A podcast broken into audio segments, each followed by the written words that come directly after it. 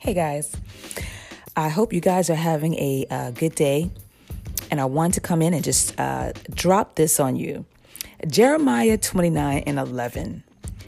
For I know the plans I have for you, declares the Lord plans to prosper you and not to harm you, plans to give you a hope and a future.